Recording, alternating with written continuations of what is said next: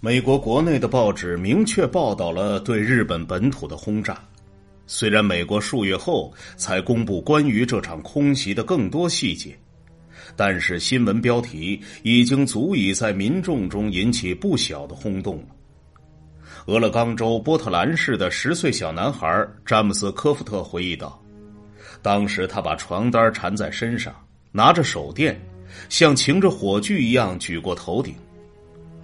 我假装自己是自由女神，全家人都围着我跳舞。在华盛顿，一位记者问罗斯福：‘美国神秘的轰炸机是从哪儿起飞的？’总统面无表情的回答道：‘是从我们最新的秘密基地。’”香格里拉起飞的。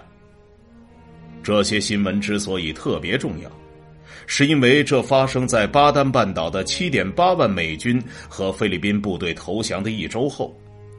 这些搏杀的杂种已经坚持了三个月之久，但他们长期营养不良，加上疾病肆虐，缺乏药物治疗，实力和士气都大幅下降。他们已经不再对美国承诺派一英里长的船队运送的食物、弹药和补给抱有任何希望。巴丹半岛在四月九号投降时，日本人显然没有做好处理这么多囚犯的准备，结果发生了巴丹的死亡行军事件，约有一万名盟军战俘遭到杀害。这也是第二次世界大战中最臭名昭著的暴行之一。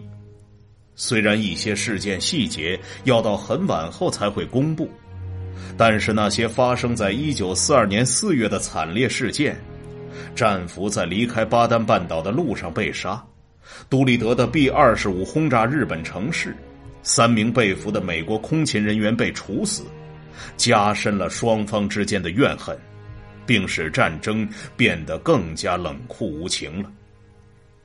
到了杜立德偷袭后的第二天早上，日本国有媒体已经恢复了其应有的沉着冷静。最新的官方说法强调，此次轰炸的效果简直小的滑稽，只不过造成了一点点小麻烦而已。有个播音员还说了个双关语，但是大部分听众肯定是没听懂。他说这次空袭不是杜立德。Do little，字面意思是做一点，而是 do 无能，do nothing，把 little 改为了 nothing，字面意思是没作用。但就像渊田美金雄事后记录的那样，这场空袭其实应该称为 do 狠行，do much。虽然这场空袭的时间很短，而且也确实没有造成多大破坏，但许多日本人。将其解读为一种凶兆，在他们自己的记忆里，甚至在有文字记载的历史上，日本从未遭受外国入侵的经历，他们从来不敢想象他们的家园会以这种方式遭到进犯。驻扎在南太平洋的海军战斗机飞行员板井三郎收到了一封来自家中同辈女性的信，在信中，他说。这场空袭，使全国上下的民众对于战争的看法发生了翻天覆地的变化。事情已经大不相同了，炸弹直接落在了我们家里，战火似乎已经从前线蔓延到家门口了。板井补充道：“这一消息让他的飞行员战友备受打击。”得知敌人的实力强大到足以摧毁我们的家园后，即便这只是一次惩罚性的袭击，我们依然对未来和更严重的袭击产生了深切的恐惧。日军简直是受到了奇耻大辱，尤其是海军。美国战机肆意玷污天皇宫殿之上的神圣天空，却没有一个入侵者被击落。我们的国土遭遇了空袭，但是我们甚至连一个敌人都没有击落。宇垣将军在四月二十号的日记里写道：“这让我们充满了懊悔。”山本懊恼的评论道：“这场空袭令人遗憾的阐明了一个说法：拙劣的进攻远胜过精妙的防守。总司令已经命令所有可用的海军部队出海，但这完全是竹篮打水一场空。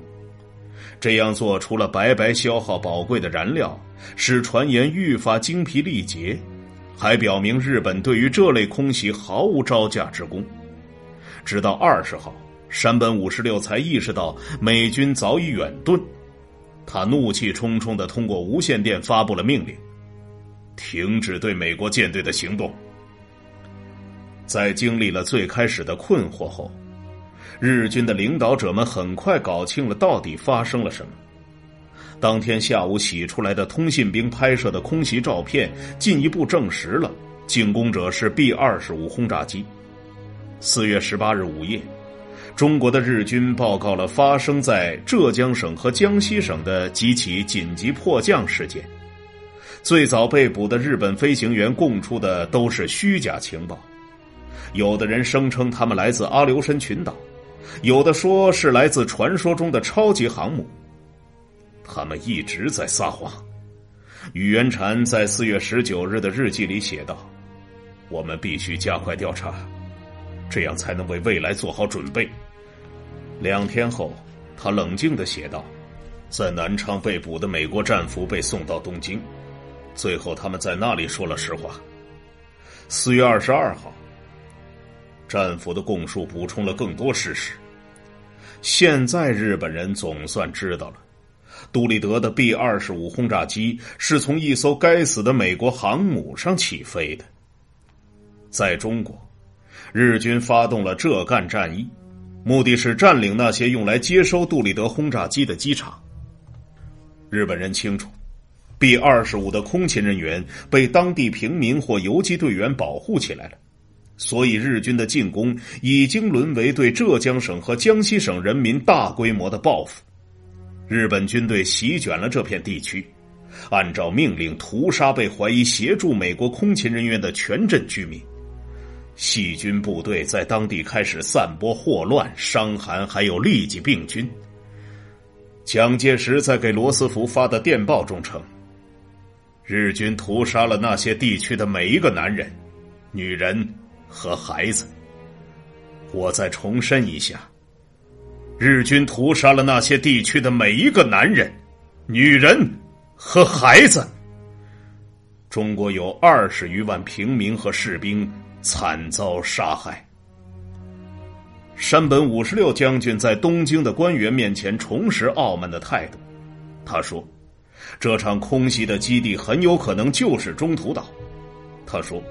中途岛是美国对日本本土构成威胁的关键点，如果不能迅速夺取该岛，势必要大幅增加国土防务力量，影响今后的南方战事。他无法容忍任何犹疑。军令部和陆军中的反对派原本希望通过一系列拖延战术扼杀中途岛行动，现在他们的抵抗已经彻底瓦解了。四月二十号。在会议上，陆军和海军的决策者同意推迟对新科里多尼亚、萨摩亚和斐济的进攻，优先完成中途岛行动。军令部的永野修身大将也支持山本五十六的计划。陆军的田中将军得到保证，中途岛行动不会是夏威夷进攻计划的第一步。于是他同意派遣一个步兵连队。之前隐瞒的重要细节。日期、命令、派遣的舰队也逐渐明了。进攻中途岛行动定在六月的第一个星期，待舰队主力占领新几内亚东南部的澳大利亚基地莫尔斯比港，也就是完成海陆空联合的 M.O 行动，并回归后，中途岛行动便会立即实施。